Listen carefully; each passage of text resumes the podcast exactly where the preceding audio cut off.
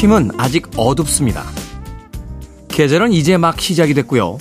꽤 긴 시간이 지나야 이 터널에서 벗어날 겁니다. 묵묵히 또 하루를 시작하는 것은 믿음 때문입니다. 영원한 것은 없고 새 계절이 저 먼 곳으로부터 묵묵히 걸어오고 있다는 것을 믿기 때문이죠. 믿음은 참 좋은 겁니다. 목덜미를 파고드는 추운 바람과 거대한 침묵 같은 어둠 속에서도 여전히 즐거운 노래를 부르며 하루를 시작할 수 있으니까요. 다시 월요일입니다. 제자리 같지만 우린 조금씩 앞으로 가고 있습니다. 12월 12일 월요일 김태훈의 프리웨이 시작합니다. 빌보드 키드의 아침 선택 김태훈의 프리웨이 저는 클 태 자 쓰는 테디 김태훈입니다. 오늘 첫 곡은 롤링스톤스의 Start Me Up으로 시작했습니다. 김태훈의 프리웨이 월요일에 첫 번째 곡으로 들려드렸습니다만 이 곡은 롤링스톤스가 아, 공연을 할 때도 항상 자신들의 오프닝 곡으로 사용하는 곡입니다. 롤링스톤스의 Start Me Up. 2003년도에 라스베가스에서 봤던 롤링스톤스의 공연이 갑자기 생각이 나는군요. 자, 6118님, 회사 일이 한꺼번에 몰렸습니다. 너무 힘들어 그만해야 할 때가 온 건가 생각하면서 잠들었는데 자고 일어나니 그까짓 거 대충 하면 되지 하는 생각이 듭니다. 망각이 도움이 되네요. 라고 하셨습니다. 그렇죠. 월요일 아침이 되면 머리가 아프고요. 또, 하, 새로운 일들이 쏟아지는 듯한 그 시작도 안 한 피로감에 시달릴 때가 있습니다만 그까짓 거 대충 하면 되지라는 조금 낙천적인 생각을 갖는다라면 월요병도 조금은 가벼워지지 않을까 하는 생각이 듭니다. 우리는 이미 주말 동안 충분히 휴식을 취했으니까 월요일에 임할 자세가, 태도가 또 체력이 이미 충분합니다. 마음가짐만 조금 바꾼다라면 피곤하기만 하니 월요일 아침도 조금은 다르게 시작할 수 있지 않을까 하는 생각이 드는군요. 자, 그리고 3568님, 우편물 트럭 운전하는 애청자입니다. 깔끔한 멘트 늘 잘 듣고 있습니다. 오늘도 전국에서 우편물 수송에 수고하시는 우체국 물류지원단 직원들 화이팅입니다. 라고 하셨습니다. 우체국에서 트럭 운전하고 계시군요. 우체국 가본 지는, 아, 가끔 가는군요. 어, 커피를 볶아서, 어, 주변 사람들에게 보내줄 때 우체국 택배를 사용하니까 우체국에 가끔 갑니다. 1년에 한 번 정도 우체국 예금 때문에 가는 것 같아요. 아, 우체국에 제가 예금 통장이 있습니다. 아, 정말 가난하게 살다가, 뭐 지금도 그렇게 부자는 아닙니다만, 가난하게 살다가 정말 열심히 일해서 조금 목돈을 만든 적이 있어요. 정말 남들이 봤을 때는 그게 목돈이야? 할 정도의 조금 목돈을 만든 적이 있는데, 자, 이 어디다가 예금을 넣을까, 적금을 넣을까 고민을 하다가, 일반 시중은행들, 물론 우리나라의 시중은행들 굉장히 탄탄한, 어, 그런, 어, 자본력과 어, 경영 상태를 유지하고 있습니다만, 그래도 이제, 에, 정말 평생에 조금의 목돈을 가져본 사람으로서 불안하더군요. 어, 혹시라도 무슨 일이 벌어지는 게 아닌가라고 해서 우체국에다 맡겼던 기억이 있습니다. 그때부터 어, 우체국과 굉장히 친해져서요. 예금이나 적금을 주로 우체국에다 맡기고 있습니다. 뭐 이자율은 시중은행보다 좀 낮긴 합니다만 시중은행들은 예금자 아, 보호가 5천만 원까지죠. 1인당. 예. 우체국은 무제한입니다. 아, 국가에서 운영하고 있기 때문에 그렇다고 해서 뭐 그거보다 더 많은 금액도 아닌데 예, 굳이 우체국을 이용하는 건 우체국에 가면 또 명절 때 가끔 치약 세트 같은 걸 주셔서 네, 우체국 자주 이용하고 있습니다. 우체국 예금은 아닙니다만 우체국 물류지원단 직원분들 3568님께서 트럭 운전하시는 애청자라고 화이팅이라고 또 문자 보내주셨습니다. 추운 겨울에 누군가 기다리고 있는 그 택배 상자들 정성스럽게 잘 아, 수송해 주시길 바라겠습니다. 자, 여러분은 지금 KBS 2라디오 김태훈의 프리웨이 함께하고 계십니다. KBS 2라디오. Yeah, 김태훈의 프리웨이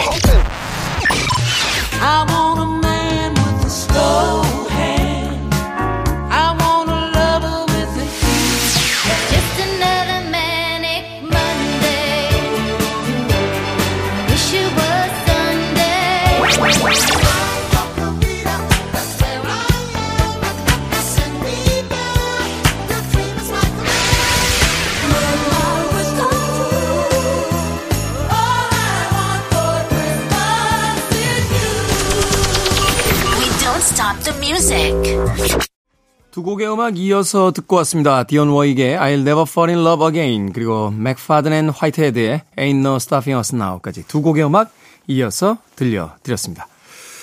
어, 0661님, 공감과 웃음이 함께하는 프리웨이를 듣는 순간 참 행복합니다. 개화되지 않은 남편이란 종족 때문에 속상한데 마음을 대변해주는 방송 늘 감사합니다. 라고 해 주셨습니다. 제가 지난주 방송에서 남편이라고 하는 아, 저희 종족에 대한 이야기를 나눌 때 아직도 개화가 되지 않았다 하는 이야기를 드렸었는데 그렇죠. 아, 19세기도 아니고 아직 18세기 정도에 머물러 있는 게 아닌가 하는 생각이 들 때가 가끔 있어요. 어, 뭐 공식적인 위치에 있는 건 아닙니다만 그래도 이 방송을 빌어서 저희 종족을 대표해서 다시 한번 사과의 말씀 드리겠습니다. 예, 뭘 잘못했는지는 모르겠지만 그냥 무조건 사과를 드립니다. 에, 옛날에 그 넘버 3라는 영화 보면요. 최민식 씨가 검사로 나오고 한석규 씨가 아, 약간 건달로 나오는데 두 분이 만났을 때 최민식 씨가 하는 그 유명한 대사가 있어요. 너는 말이야 뭘 하고 싶든지 하지 마. 어? 뭘 하고 싶든지 하지 마. 라고 이야기를 하는데 가끔은 우리 종조에게 그 이야기를 하고 싶을 때가 있습니다. 뭘 하고 싶든지 웬만하면 하지 마십시오.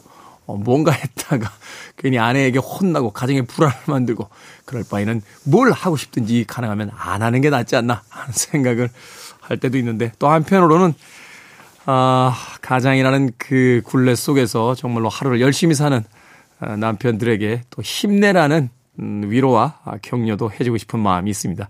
0661님. 네, 속상하긴 하지만 그래도 남편이 있기 때문에 예, 든든하시죠?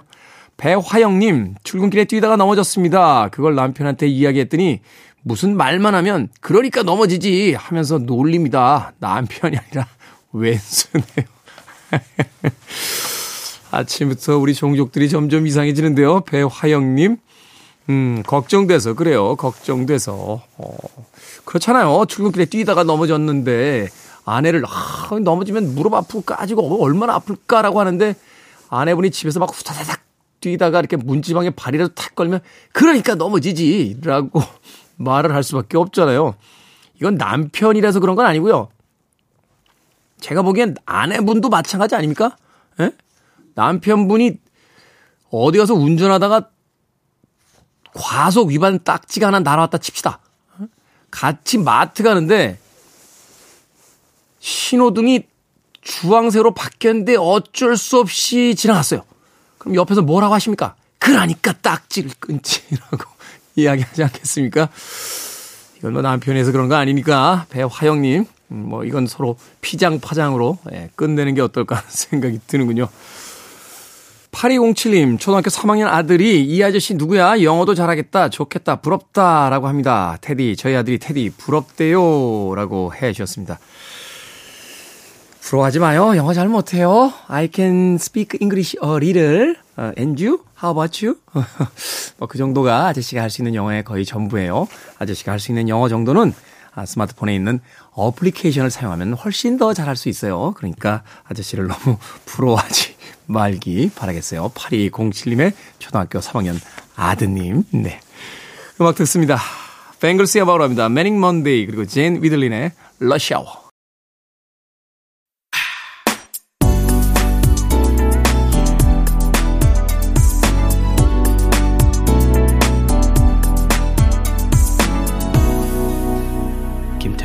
Freeway.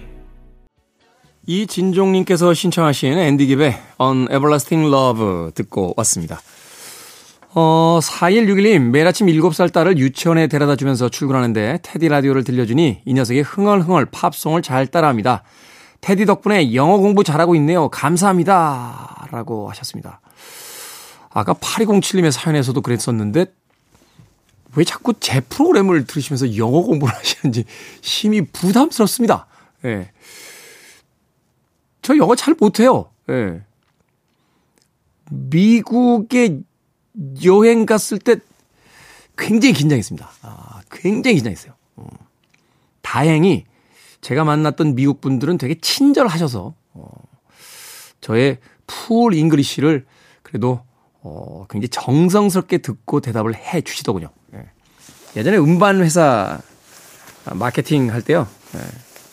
그 회사에서 제가 영어를 제일 못했어요. 제일. 네. 하지만 특유의 어떤 명석함, 네, 그리고 명랑함, 그리고 아, 역시 인물, 뭐 이런 게 있으니까 아, 되더군요. 예. 본사, 본사에서 온, 어, 직원들이 컨퍼런스 회의만 끝나고 나면 항상 제임스하고 술을 먹으려고 들었습니다. 왜냐면 저랑 술을 마시면 즐거우니까요. 예. 늘, 늘 행복하게 해주니까요. 영어요? 어, 영어 뭐, 팝 음악 많이 들으면 영어 뭐, 잘 되죠. 어, 특히나 이제 노랫말들이 그 듣기에는 정말 최고의 교재가 아닌가 하는 생각이 들어요. 어, 일반적으로 이제 뭐 드라마라든지 영화처럼 이렇게 딱 문법이 완벽하게 갖춰져서 이야기 되기보다는 시적인 표현들이 많고 또 뭐 흘려서 이렇게 이 노래하는 부분들도 많기 때문에 듣는 사람에게는 오히려 어, 훈련이 더 잘 되는 그런 경향도 있습니다. 저도 최근에 예전에는 팝 음악 들을 때 가사 잘 신경 안 쓰고 들었었는데 최근에는 정말 팝 음악 들으면 그 가사에 좀 더 신경을 써서 들으려고 합니다. 덕분에 어, 듣는 거는 예전보다 조금 나아진 것 같아요. 네, 4161님. 음, 테디 덕분에 영어 공부 잘하고 있다. 라고 할 때마다 저는 굉장히 부끄럽습니다. 그리고 많은 학생들이 어떻게 하면 공부를 잘할 수 있나요? 이런 질문을 던져올 때마다 정말 쥐구멍에 가서 숨고 싶습니다. 그러니까 제발 아침 7시부터 어, 공부 얘기는 안 했으면 하는 바람을 아, 강력히 가져봅니다. 음악 들을까요? 아, 브루스 혼스비 앤 더 레인지 The Way It Is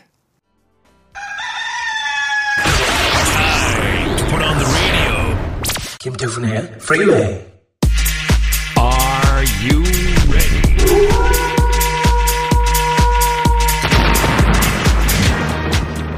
저의 지혜와 새치어로 결정은 해드립니다. 흰색의 상담소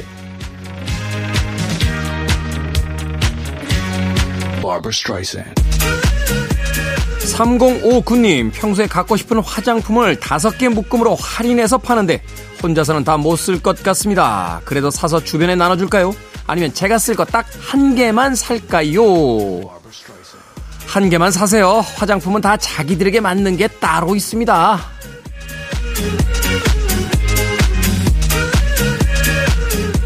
6304님, 제가 커피 좋아하는 걸 알고 친구가 좋은 원두를 사준다고 하는데요. 제가 식도염이라 당분간 커피를 마시면 안 되거든요. 그래도 사달라고 할까요? 아니면 거절할까요?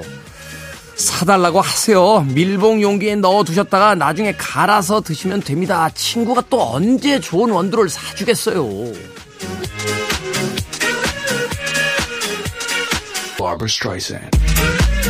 4420님 가끔 책 읽으러 혼자 카페에 가는데요. 책은 안 읽고 옆 테이블 대화 엿들으면서 혼잣말을 하는 저를 발견합니다. 차라리 집에서 읽을까요? 아니면 이어폰을 끼고 카페에서 읽을까요? 그냥 집에서 읽으세요. 공간의 문제가 아닌 것 같은데요. 커피값이라도 아낍시다.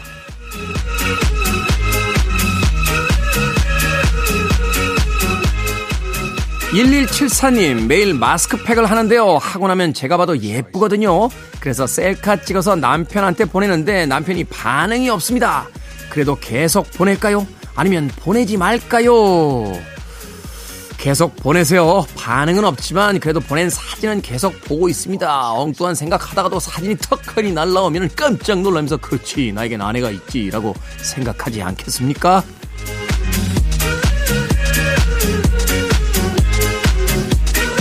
방금 소개해드린 네 분에게 선물도 보내드립니다. 콩으로 뽑힌 분들 방송 중에 이름과 아이디를 문자로 알려주세요. 고민 있으신 분들 편하게 상담소 이용해 주시기 바랍니다. 문자번호 샵 1061 짧은 문자 50원 긴 문자 100원 콩으로는 무료입니다. 이 음악이 들려오기 시작하는 거 보니까 크리스마스가 얼마 안 남았군요. 머라이어 캐리입니다. All I want for Christmas is you.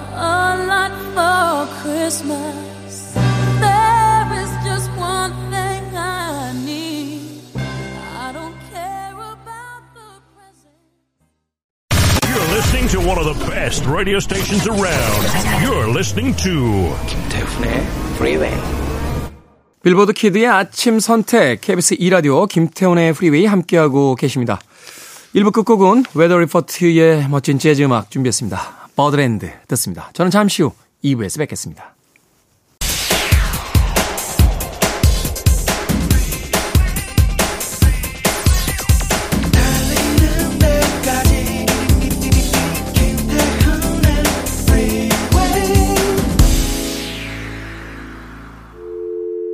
I need your arms around me. I need to feel your touch.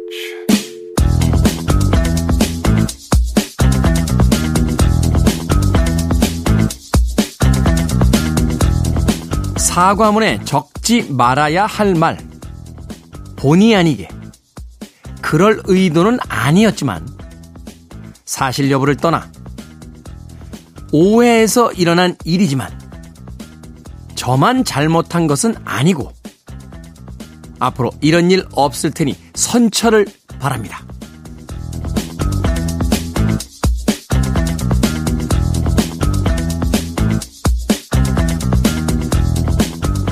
뭐든 읽어주는 남자. 오늘은 청취자 오혜진님이 보내주신 사과문에 적지 말아야 할 말을 읽어드렸습니다. 사람은 누구나 실수할 수 있죠.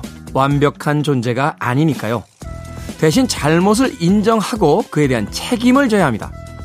사실 여부를 떠나 사과하겠다면서 내 잘못이 아닌 것처럼 포장하고요. 앞으로 잘할 테니 선처해 달라면서 잘못에 대한 책임은 지지 않겠다고 이야기한다면 우린 그걸 과연 사과라고 받아들일 수 있을까요?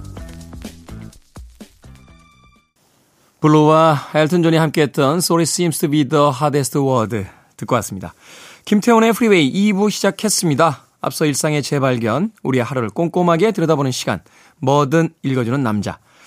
오늘은요, 사과문에 적지 말아야 할 말, 청취자 오혜진님이 보내주신 글 읽어드렸습니다. 뭐 수많은 사과문들이 난무하고 있죠. 정치권에서 또 사회 지도층에서. 뭐 그렇지 않다 하더라도 친구들 사이에서 작은 다툼이 있을 때도 분명한 사과를 전달합니다. 그런데 그 사과의 이야기 속에 하지 말아야 할 말들이 꽤나 많이 섞여 있는 것 같아요. 본의 아니게 그럴 의도는 아니었지만 오해에서 비롯된 것이다. 결국 그 이야기들을 하나하나 꼼꼼히 들여다보면 내가 잘못한 건 아닌데 당신들이 잘못 오해하고 있으니 뭐 그래도 내가 사과는 한번 해드릴게 라는 듯한 조금은 우리가 기대했던 것과는 다른 그런 뉘앙스를 읽어낼 때가 있습니다. 사과라는 것은 누군가가 상처받은 사람이 있다는 뜻일 테니까 그 사람들의 상처받은 마음을 위로해 주는 것이 먼저가 되어야 하지 않을까요? 자신에 대한 변명보다는 물론 사과를 하는 그 당사자도 어 그렇게 쉬운 어 마음가짐과 상처는 아닐 겁니다. 하지만 그럼에도 불구하고 먼저 상처받은 이들을 위해서 아, 자신을 내려놓고 기꺼이 진심으로 사과해 주는 것 거기에서부터 또 다른 새로운 시작과 또 새로운 출발이 있지 않을까 하는 생각 해보게 됩니다. 뭐든 읽어주는 남자, 여러분 주변에 의미 있는 문구라면 뭐든지 읽어드립니다. 김태환의 프리웨이 검색하고 들어오셔서 홈페이지 게시판 사용하시면 됩니다. 말머리 뭐든 달아서 문자로도 참여 가능합니다. 문자번호 샵 1061, 짧은 문자는 50원, 긴 문자는 100원. 콩으로는 무료입니다. 오늘 채택되신 청취자 오혜진님에게 촉촉한 카스테라와 아메리카노 두 잔 모바일 쿠폰 보내드리겠습니다. I want it, I need it, I'm desperate for it. Okay, let's do it. 김태훈의 Freeway. See you again님께서 신청해 주신 퀸시 존스의 Ai No Corrida 듣고 왔습니다. 아, 8001님, 늘 아이들 등굣길에 같이 듣던 프리웨이 초등학생 딸이 물어봅니다. 이 목소리 멋있고 자신감이 느껴지는 비결이 뭐냐고요? 학교 발표에서 사회 봐야 하는데 참고하고 싶다네요. 오늘 왜 이러죠? 오늘 초등학생 사연들 왜 이렇게 많죠? 아, 또 다른 전성기가 도래하나요? 어? 초등학생 사이에서 이제, 에, 뽀통령, 뽀로로를, 어, 제끼고, 테디가 드디어 최고의 인기남으로 등장하는 겁니까? 그렇군요. 인생이라는 게 역시 길게 살아봐야 됩니다. 뭐 아직도 젊은 나이긴 합니다만 그래도 젊은 날, 더 젊은 날에는 제가 상상하지 못했던 일들이 막 벌어지는군요. 초등학생들의 대통령. 야, 그럼 이제 제 얼굴이 담겨져 있는 머그컵도 나오고 아이들 신발 주머니도 나오고 가방 나오고 막 노트에 막 내 얼굴 들어. 야. 뭐 그렇게 되는 건가요? 8001님. 자신감이 느껴지는 비결이요? 남들 눈치 별로 안 보고요. 예, 그냥 자기 자신을 사랑하면 됩니다. 예. 가끔 우리가 이런 그 상상하잖아요. 다음 생에 태어난다면 누구로 태어나고 싶어? 뭐 브래드 피트로 태어나고 싶어? 아니면 뭐, 어, 전지현으로 태어나고 싶어? 이런 이야기들 하잖아요. 저는 그냥 저로 태어날 거예요. 더 이상 완벽할 수가 없지 않습니까? 불확실한 남들의 삶보다는 확실한 제 삶이 낫습니다.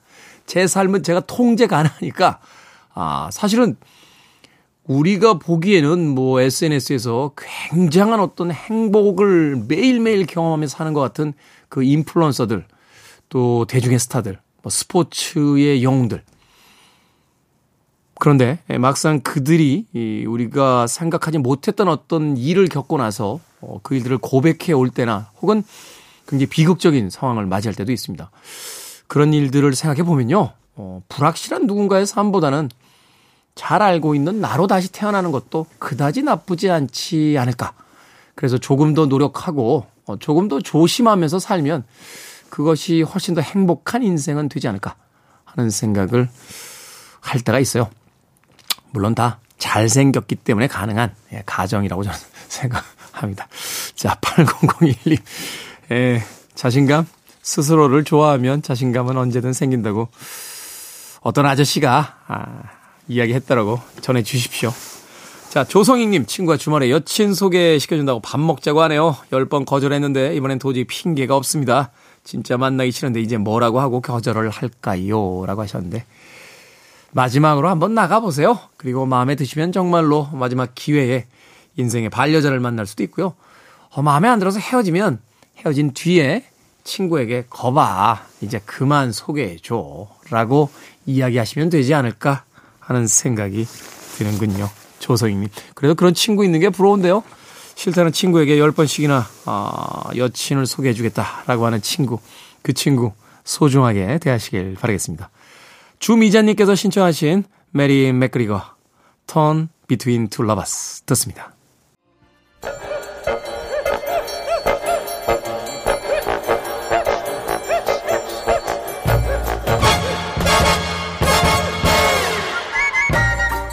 온라인 세상 속 촌철살인 해악과 위트가 돋보이는 댓글들을 골라봤습니다. 댓글로 본 세상.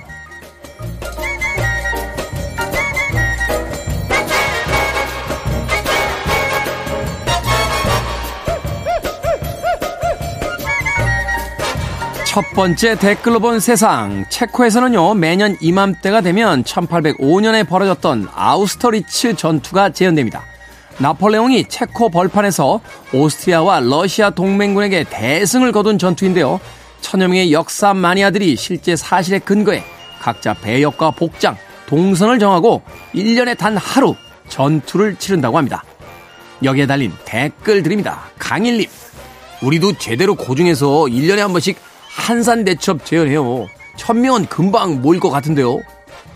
제이님, 모두가 축제처럼 즐기고 있지만 한편에서는 아직도 어디선가 실제 전쟁이 일어나고 있다는 게 아이러니하고 슬프네요. 승리의 역사도 중요하지만 전쟁을 재현한다는 게 그리 탐탁치는 않습니다. 우크라이나에선 이 겨울 난방도 없이 버텨야 하는 아이들이 아직도 추위에 떨고 있으니까요.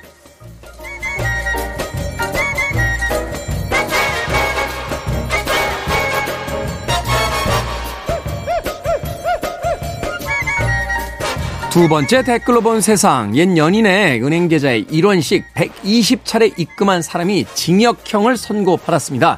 전화번호를 차단당하자 입금할 때마다 연락해달라는 메시지를 입금자 명에 남겼고 결국 스토킹 범죄 처벌법으로 처벌을 받게 된 건데요. 여기에 달린 댓글들입니다. 훈이님, 끝난 인연이 잡는다고 잡힙니까? 좋은 기억 가지고 갈 수 있게 편히 보내주는 것도 사랑입니다. 결국님, 안전 이별이란 말이 필수가 된 시대네요. 미래에는 이별 정리사 같은 직업도 생길 것 같아요. 상식적으로 이런 행동하면 상대가 다시 만나 주겠습니까? 이건 성격 문제로 헤어진 게 아니라 지능 문제예요, 지능. 주스 누턴입니다. Love's been a little bit hard on me.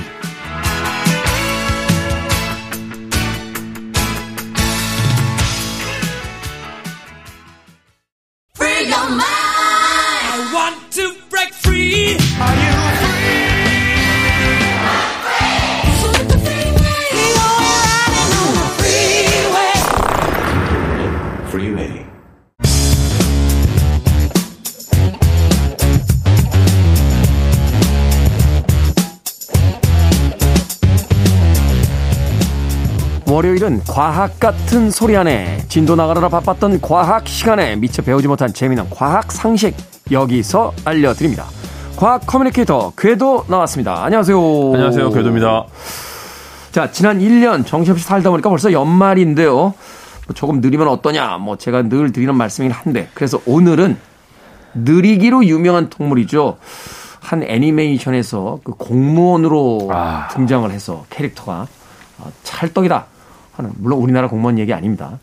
외국 공무원 역할로 등장을 해서 외국의 그 해외 팬 사이트에서 제대로 된 캐스팅이었다 뭐 하는 이야기를 들려주기도 했던 바로 그 나무늘보에 대한 이야기를 해보도록 하겠습니다. 저 애니메이션보다 속 터져 죽는 줄 알았어요. 도장 찍는데 한 1분 걸리더라고요. 그러니까 이렇게 움직이는데 주토피아라는 애니메이션을 어. 기억을 하고 있는데 정말 그렇게 느립니까? 속도가 시속 300m의 속도.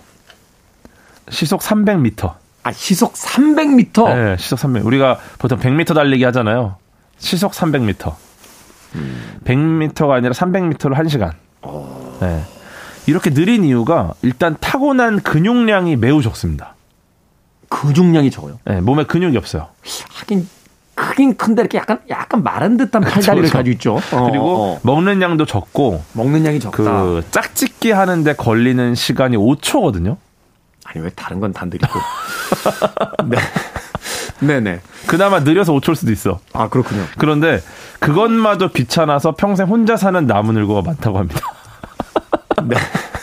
어, 그리고 그나마 나무에 매달려 있을 때는 봐줄만 한데 얘가 지상으로 내려오잖아요? 그러면은 얘가 좀 납작해요. 납작하다가 몸이? 그냥 납작해요. 힘이 없어갖고. 아 이- 이게 이렇게 사람이 퍼져 네, 있듯이. 그러니까 약간 그래서 그, 요런 녀석이 어떻게 아직까지 살아남았지? 음. 가장 큰 이유가 누구의 관심도 받지 않았다. 누구의 관심도 받지 않았다. 그러니까 네, 천적이 네, 네. 없으니까 빨라질 이유가 없었다. 그쵸. 그러니까 생존 전략 자체가 철저하게 관심을 안 끄는 거였어요. 아, 기발하네요. 네. 그러니까 내가 관심을 안 끌면 살 수 있겠다 이런 느낌인데 네. 과거의 인류도 나무늘보를 충분히 사냥할 수 있었거든요. 음. 사냥하지 않았던 이유가 그 사냥은 일단 쉬워요. 왜냐면은 공격성이 아예 없고 아예 없고. 그냥 그냥 주워 오면 돼. 그 매달려 있으니까 총을 쏘거나 활을 쏠 필요도 없고. 그냥 주워 오면 돼요. 시속 300m니까 네. 그냥 걸어가서 도망도 안 가고. 도망도 도망을 못 가죠. 그쵸, 그쵸. 러니까 이제 그냥 이렇게 주워 오면 된다. 그 주워 오면 되는데 살도 없고 아. 맛도 없고. 그래서 일, 이- 그 인류가 주워 오는 게 오히려 시간 낭비다. 그래서 그냥 냅두기로 합니다. 제 두세 마리 주워 오느니 다른 거 한 마리 잡는 게 낫다. 그 시간에 차라리 낮잠을 자자 이렇게 되는 거죠. 대박이군요. 네, 그렇게 생존을 했어요. 대박이에요. 어, 뭐 정말 대단한 나무늘보의 생존 전략은 말하자면 관심을 끌지 않는다. 눈에 띄지 않는다. 눈에 띄지 튀는 않는다. 행동을 하지 않는다. 아, 오히려 느리지만 맛도 없고 그렇죠. 먹을 것도 없고 그렇죠. 나를 잡아서 뭐 하겠니? 어, 이제 니들 손에다. 음. 대박인데요. 빠른 늘보는 없습니다. 사실은 이 독일 연구진이 음. 좀 나무늘보를 원하는 대로 좀 빠르게 움직여 보려고 노력을 많이 했어요. 3년간 무려 노력을 했습니다. 트레이닝도 좀 시키고. 그러니까 뭔가를 뭐 얘를 뭘로 유인하면 얘가 빨리 움직일까? 예, 그런데 쉽지 않다는 결론을 내렸죠. 예, 그 매치라는 이름의 나무늘보가 있었는데 네. 얘를 좀 움직이게 하려고 막 오이도 줘보고 뭐 스파게티도 줘보고 막 음식으로 유인해보고 했는데 맛있는 것도 줘보고. 전혀 어 움직이지 않는다. 반응이 그리고 없어요. 네, 여전히 그냥 매달려서 안락한 생활을 동물원에서 즐기고 있습니다. 그러니까 말하자면 이제 안락하다고 볼 수도 있겠지만 무기력의 대명사네요. 그럴 수 있죠. 근데 그 나무늘보가 재밌는 게 소화도 느려요. 소화도 느려. 소화마도 느려. 아, 그러니까 이제 배가 그렇게 자주 고프지가 않군요. 그렇죠. 그렇죠. 그래서 1970년대 실험을 해봤어요. 나무늘보가 과연 그 소화하는데 얼마나 걸리나. 근데 유리구슬을 나무늘보한테 먹이고 이제 나올 수 있는 유리구슬이겠죠. 네. 이게 나오는데 얼마나 걸리는지 확인을 해봤더니 아, 그러니까 이제 그 일반적인 음식물은 이제 소화가, 소화가 되니까, 되니까. 어, 언제쯤 먹은 건지 잘 모르겠으니까 그쵸, 그쵸, 유리구슬을 넣어보면 음식물하고 섞여서 언제쯤 나오니까. 나오는지 50일이 걸려서 나왔습니다. 심한 변비 아닙니까? 그러니까 아니 그 끝에 걸려 있었던 것 같진 않고요. 제가 봤을 때. 네. 근데 사람이라고 하면 보통 12시간에서 48시간 이내에 나옵니다. 그때까지 안 나오면 네. 변비죠. 그러니까 그냥 어. 보통 평균 24시간이라고 보거든요, 사람은. 그렇죠. 근데 50일이 걸렸다. 소화도 느리다. 대박인데요. 대단한 친구예요. 어, 제 친구 중에 나무늘보 별명 가진 친구가 있어요. 그 친구가 그래요. 야, 오늘 주말인데 좀 나와. 그럼. 어. 아이, 귀찮아. 어. 말투도 그래요, 말투도. 야, 그럼 뭐, 어떻게 돼가니? 글쎄. 어. 이런 친구 있어요. 그래서 별명이 나무늘보였어, 나무늘보. 잘 생존하고 있죠. 지금도 네. 여전히 잘 삽니다. 그러니까. 어, 대신 옆 사람들이 잘 못 살아요. 아, 그래요. 너무 힘들어가지고, 이 친구. 옆 사람들을 도태시켰구나. 와, 신기합니다. 아, 신기하네요. 50일 정도의 소화 기간을 가지고 있다. 언제부터 그럼 느린 동물의 대명사가 된 겁니까? 사실 이거를 좀 억울한 오명이라고 볼 수도 있는데 네. 16세기 스페인의 모험가 오비에도라는 분이 계세요. 오비에도. 네, 이분이 신대륙을 다녀온 뒤에 백과사전을 발간을 했어요. 음. 근데 그 책에다가 그가 나무늘보를 제대로 알지 못한 채 세상에서 가장 멍청한 동물이라고 표현을 합니다. 음. 네, 왜냐면은 느릿느릿하고 뭔가 목적 없이 계속 매달려 있으니까 그렇게 표현을 한 건데 네. 이 책의 내용이 수많은 사람들이 입에 오르내리면서 더 과장되고 부풀려지면서 정말 멍청한 동물, 음. 약간 하등 쓸모없는 동물같이 된 거죠. 이게 참 인간의 관점이에요. 네. 그죠? 나무늘보는 나무늘보의 관점에서의 생존 전략을 터득한 건데 이거는 마치 그 토끼가 거북이한테 뭐라고 하듯이. 그쵸. 네네. 여기다가 이제 과학적 사실만 말하는 게 아니라 뭐 신화나 종교 이런 걸 갖다 붙여갖고 이제 나무늘보랑 엮고 막 이러니까 음. 오히려 점점 더 안 좋아지고 현재 위상이 이렇게 돼버린 거죠 나무늘보가. 네. 그런데 과학계에서는 나무늘보야말로 기가 막히게 에너지를 절약하는 기발한 방법을 갈고 닦아서 험난한 정글에 살아남은 생존의 고수라고 보는 시각이 있습니다. 배울 점이 있지 않겠습니까? 네. 우리도 너무 빨리빨리를 하느라고 휘발유, 경유 이런 거 많이 써야 되고 이런 일들을 이제 하면서 살아가는데 그죠?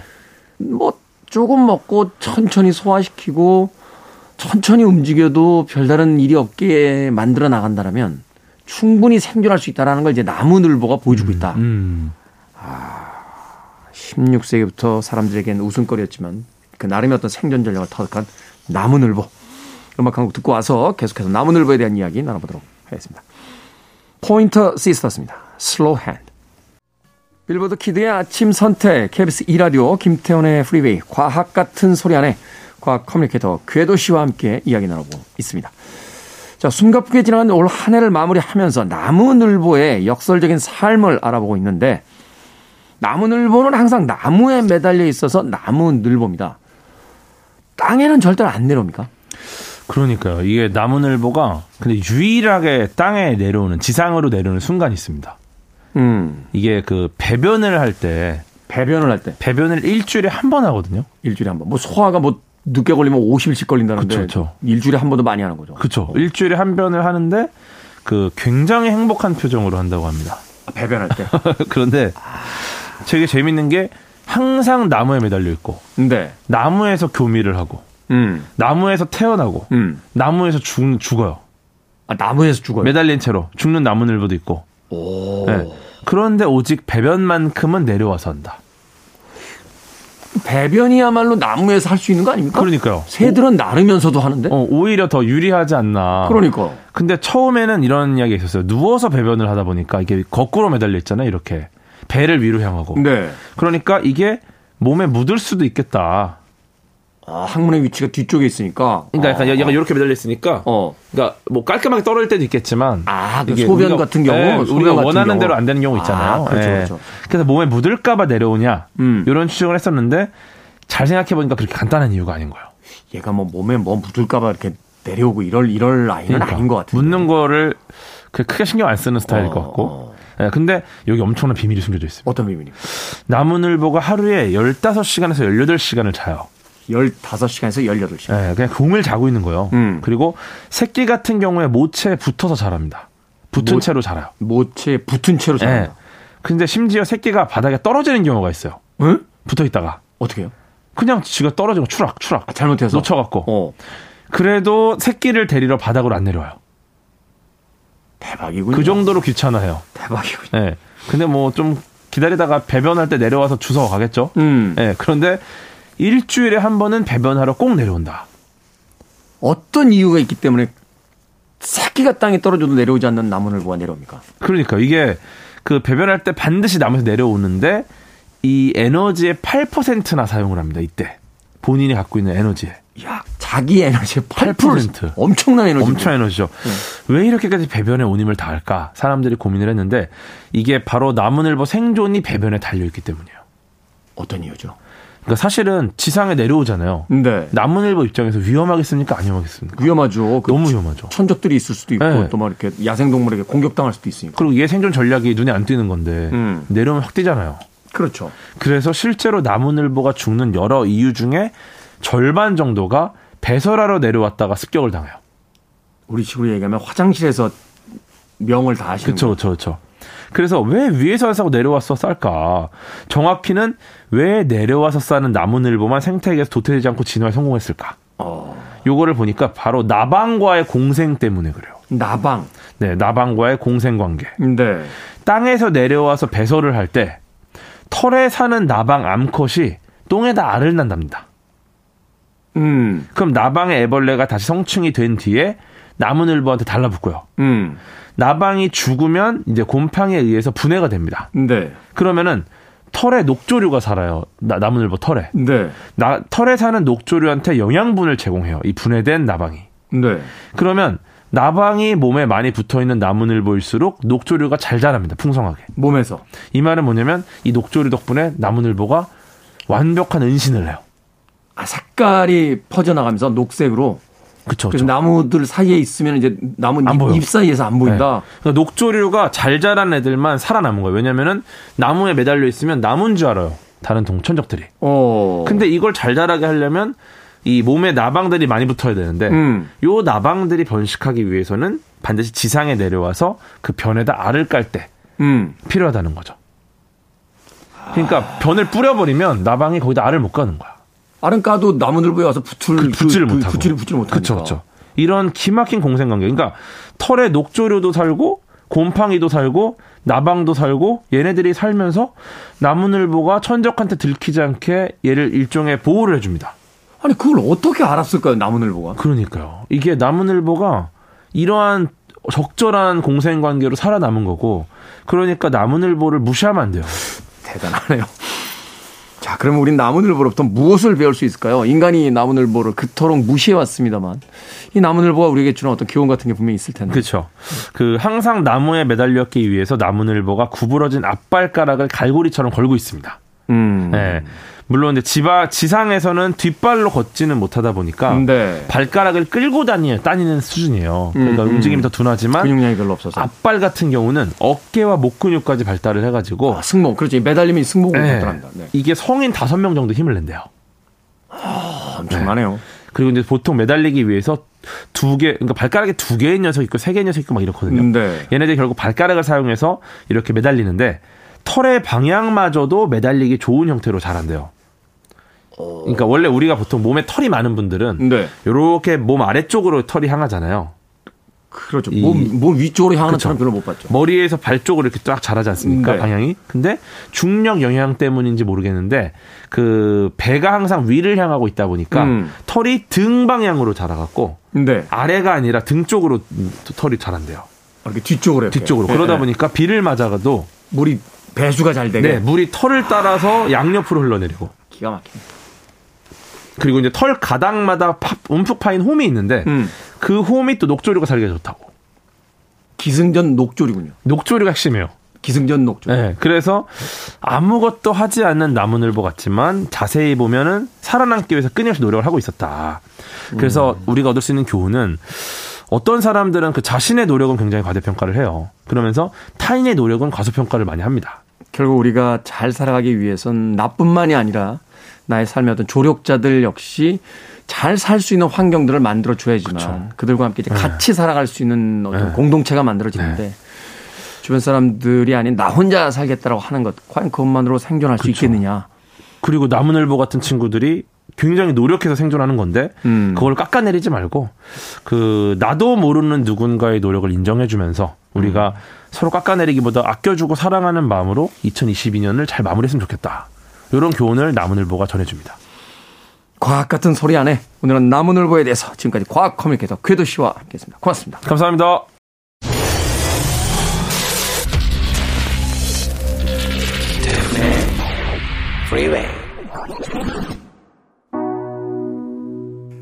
KBS 2라디오 김태훈의 프리웨이 오늘 방송 여기까지입니다. 아, 오늘 방송 마치면서 여러분들께 안내 말씀 하나 드려야 될 것 같습니다. 제가 드디어 미루고 미루던 휴가를 떠나기로 했습니다. 2년 6개월 가까운 시간 동안 김태훈의 프리웨이를 진행했는데요. 재충전의 시간을 갖고 와서 더 나은 방송으로 여러분들 만나 뵙도록 하겠습니다. 내일부터 나흘간은 김재동 씨가 진행을 해주실 거예요. 저는 토요일에 복귀합니다.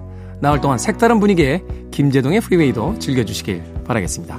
오늘 끝곡은 이글스입니다. 이글스의 새드 카페 들으면서 저는 끝 인사 드립니다. 고맙습니다.